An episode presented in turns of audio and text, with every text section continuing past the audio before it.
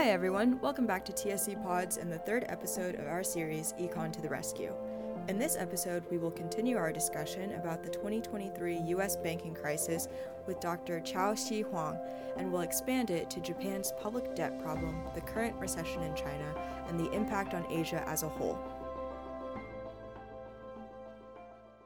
How do you think this crisis compares to the 2008 financial crisis? I think the risk is uh, just finished in the U.S. because there w- was no uh, big bubble in the U.S. economy. It was not like the, in the financial tsunami of the 2007 and 8, because at that time there was a, a huge bubble in the real estate uh, market. Okay, and the real estate is related to almost all the banks. Okay, all the banks, their asset has a huge part or great part of uh, loans or the so-called uh, mortgage-backed securities, uh, holding those kind of assets, which are related to the real estate. So when there's a bust in the real estate market, then it will affect almost all the uh, commercial banks. Okay? So that's a very uh, serious uh, crisis at that time. Yeah. But uh, this time we don't observe any uh, this kind of the kind of bubble like related to similar to those uh, we observed in the financial tsunami episode. Yeah. But in China, it's similar to the 2007 and 8 right now. Oh, right now. Right now, because the China facing the problem of the busting of the real estate the sector. So what you uh, mentioned, those uh, uh, banks, uh, the failure of those banks are related to real estate. So in this sense, Uh-huh. um, could a comparative study be drawn Uh-huh. between this SVB Uh-huh. type of scenario to say that's could be a mini tech bubble that was burst? Yeah. Whereas Yeah. uh-huh. um, in China, the localized issue was a real estate bubble Yeah. that was burst. Yeah. And uh, it's not the first time we've seen this over the globe, Mhm. but the cause and effect seem to be smaller and smaller. And I wouldn't, I'd hate to say this, but Uh-huh. the rich are being distributed Uh-huh. um, in a good way because they should be educated that good, high risk, high Uh-huh. return, and this is the risk side of things. Uh-huh. Um, is, is it fair to make that kind of um, analogy and conclusion? Um, yeah, people learn from past mistake, but people tend to forget those mistakes. Uh, if there, uh, there's a 10 or 20 years past, then they just forgot everything. But right now, uh, I think in the U.S. they still remember those mistakes. Okay, in China, I'm not so optimistic about the China You don't have experience. Bec- uh, because the, the economy uh, is lacking some so-called uh, self-correcting mechanism. Now that's my opinion. Because in the in the Western economy, the free uh, market economy, uh, when uh, when you are not successful, your company uh, lose a lot of money, then you face the bankruptcy. You are just wiped out.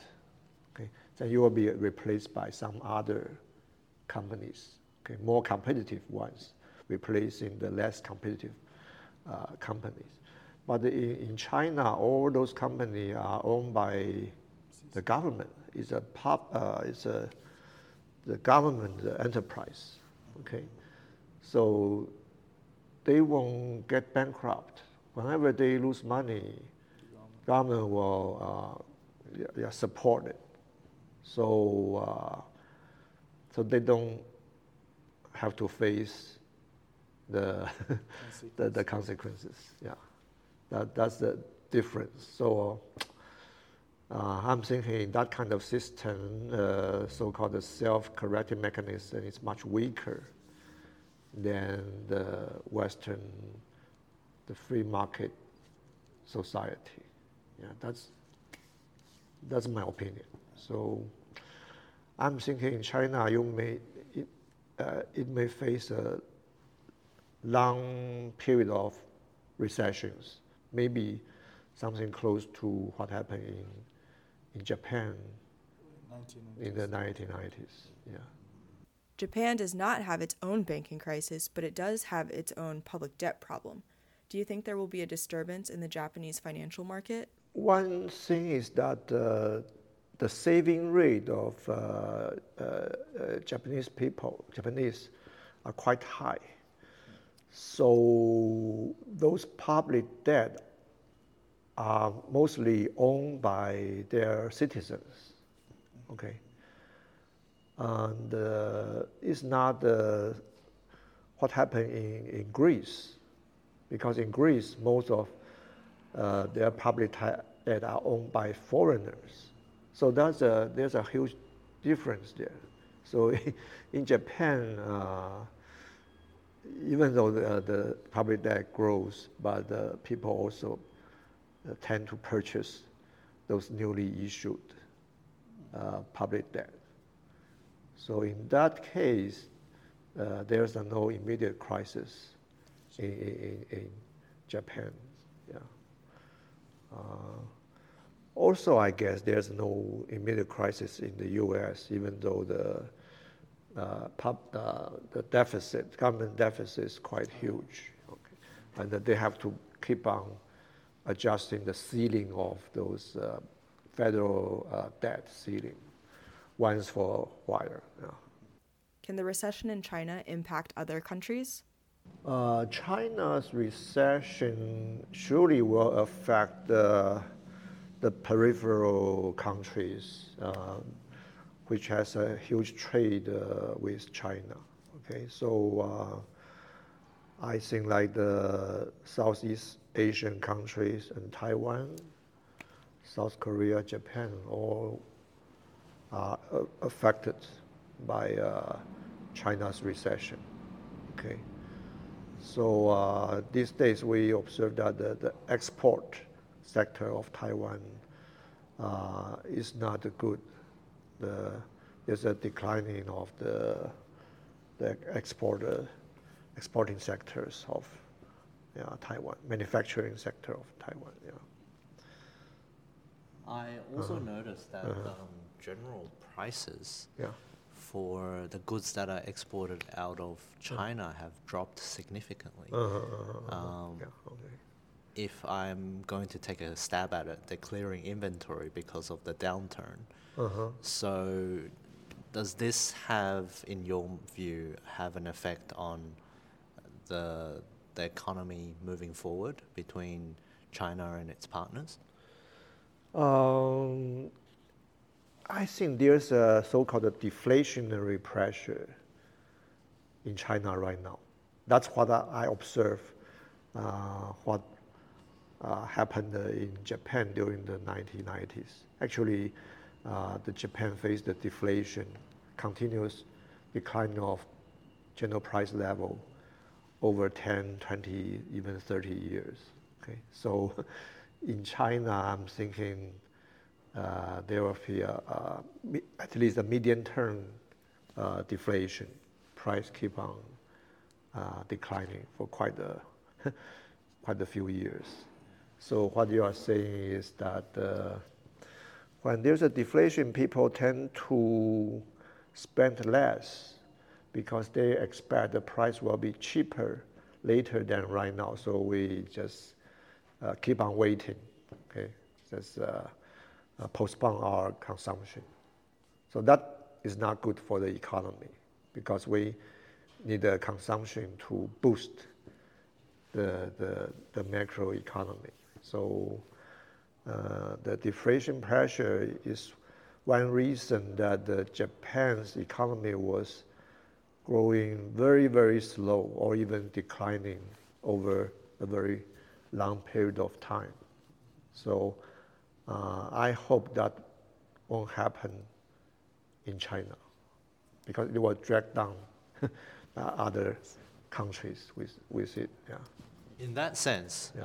um, it will be a great time for Uh-huh. international diplomacy in terms of working with China Uh-huh. to strike a good uh, balance to help them, uh, but at the same time benefit from that extraction Uh-huh. and help them not go into the realm of Uh-huh. deflationary pressure. Uh, how, how to do that? I mean, you have some Um, so, like you say, if we have um, some kind of confidence Uh-huh. for SMEs or large businesses to purchase maybe not the full capacity that they Uh-huh. used to, um, but say 20%, 40%, 60%, according to the deflationary pressures. And then, You mean purchased part of the firm in China? no, no, no, No. Purchase, purchase their outputs so their inventory Oh, doesn't keep going. The inventory. You, are, you tend to accumulate some inventory because of the cheap price. Yes. Uh-huh. Yes, but not because you said that we'll be waiting for, say, a 10% um, price tag, right? But what if we strike a diplomatic balance with China to say, okay, we'll buy it at 20%, which is what you're going to get anyways, uh, at 10%, two times what you're going to get. So, uh, so to not, so to help China not to go into deflationary um, zones like uh-huh. Japan, uh-huh. and overall maybe this can be say like a five-year or ten-year plan, which beats Japan in terms of thirty years of mm. deflationary economy. Mm. Do you think that might be something that our diplomats or, or partners of China could consider? Which I think with uh, Biden and Xi Jinping meeting in San Francisco could be some of the things that they're talking about. I, I don't know because um, uh, what you say is the, uh, the, the companies in the US will purchase uh, some inventory from China when it gets cheap, uh, cheaper. But uh, the US government has no saying on that because the uh, the decision by the those uh, private firm, firms are for their own profit. Okay, so they won't be coordinating with the U.S. government and say we just uh, uh, purchase something as a group from China to make it grow. That's that's a hard part. I don't I don't think the U.S. government has any authority to to to uh, to order those firms to do that, but they can do some exchange with uh, China government. For example, uh, during the past uh, five or even longer period, I don't see uh, Chinese uh, airliners order any airplane from the Boeing company. They just uh, purchase from Airbus. I think it's due to the political reason. okay. So right now, maybe uh, the Biden administration can strike some deal with Xi Jinping, say you have to purchase some airplane from the Boeing, and I will give you some benefit of, out of that. And what benefit, I, I don't know. One thing is that the, uh, China also construct a uh, airplane called the C919 or something like that, and uh, it needs some technologies from the U.S. Also the engines, those those type of things. So maybe there's some kind of exchange. You purchase Boeing the airplane, I support some equipment for your C919. Uh, those kind of deal, I think Biden administration can can do. But for the other thing, I think maybe maybe not. Yeah. Uh-huh. Um, to compare. Uh-huh. I think um, Taiwan has a good mix of private and government uh-huh. um, banks. We know as yeah. uh-huh. Gonggu Yinhang. Yeah. Mm-hmm. And uh, obviously, um, the regulations mm-hmm. and the officers are there because I think one major complaint of FV, SVB Uh-huh. was that the compliance officer overseeing Uh-huh. um, where the deposit and whether there's a stable risk on bonds Uh-huh. Versus um, loans Uh-huh. uh, was non-existent. That officer was just not there. The Wow. bank shouldn't be allowed to run at all Mm. without a dedicated officer. Uh-huh. Yet the regulators and the bank Uh-huh. put this off. Okay. So, uh, as a comparison, um, I, I tend to want to believe that Taiwan, because of its peculiar position, Uh-huh. is very conscious of Uh-huh. bank runs Uh-huh. and therefore is on the side of caution, Uh-huh. especially for the government owned, um, partially owned banks. Uh-huh. Um, do you see this as a movement or something that we can show the world Uh-huh. how to have stable bankings um, in the economy to look after the people? Mm. Because you think because we have so-called uh, government-owned bank, so our system is more stable. Is that uh, your? I think the mandate gives it more confidence. Uh-huh. So, as as I said before, the risk to reward ratio is obviously lower. Uh-huh. Um, so you don't get more reward banking with these banks, but people are confident that the money is more or less secure, Mm. more than less secure Mm. um, in in these government banks. Whereas uh, in America, Yeah. even Citibank, uh, Yeah. like at one stage was partially owned by the government, Uh-huh. have gone bust Yeah. or have um, withdrawn in its market share Uh, because of regulators and banks and the government not participating, not having an ins- institutional intervention in the daily running Uh-huh. of the bank. uh-huh. Yeah, which sees you know one of the greatest banking Yeah. um, entity Uh, dwindle. mm. I think um, yes, I think to some stage um, Japanese banks do this quite well too. Uh-huh. As you said, um, there's a lot of citizens buying government bonds, Yeah. Yeah. and that's a sign of confidence. Yeah. Yeah. And most speculative versus non-speculative um, issues come from whether or not there is confidence. Mm-hmm. Yeah. Yeah. Yeah. So um, yeah, I, I mean, the point one I want to make is whether or not this kind of banking system can be a model to replicate elsewhere in the world to Mm. create a more stable baseline for each of the individual economies. Can be a model. Okay. Um,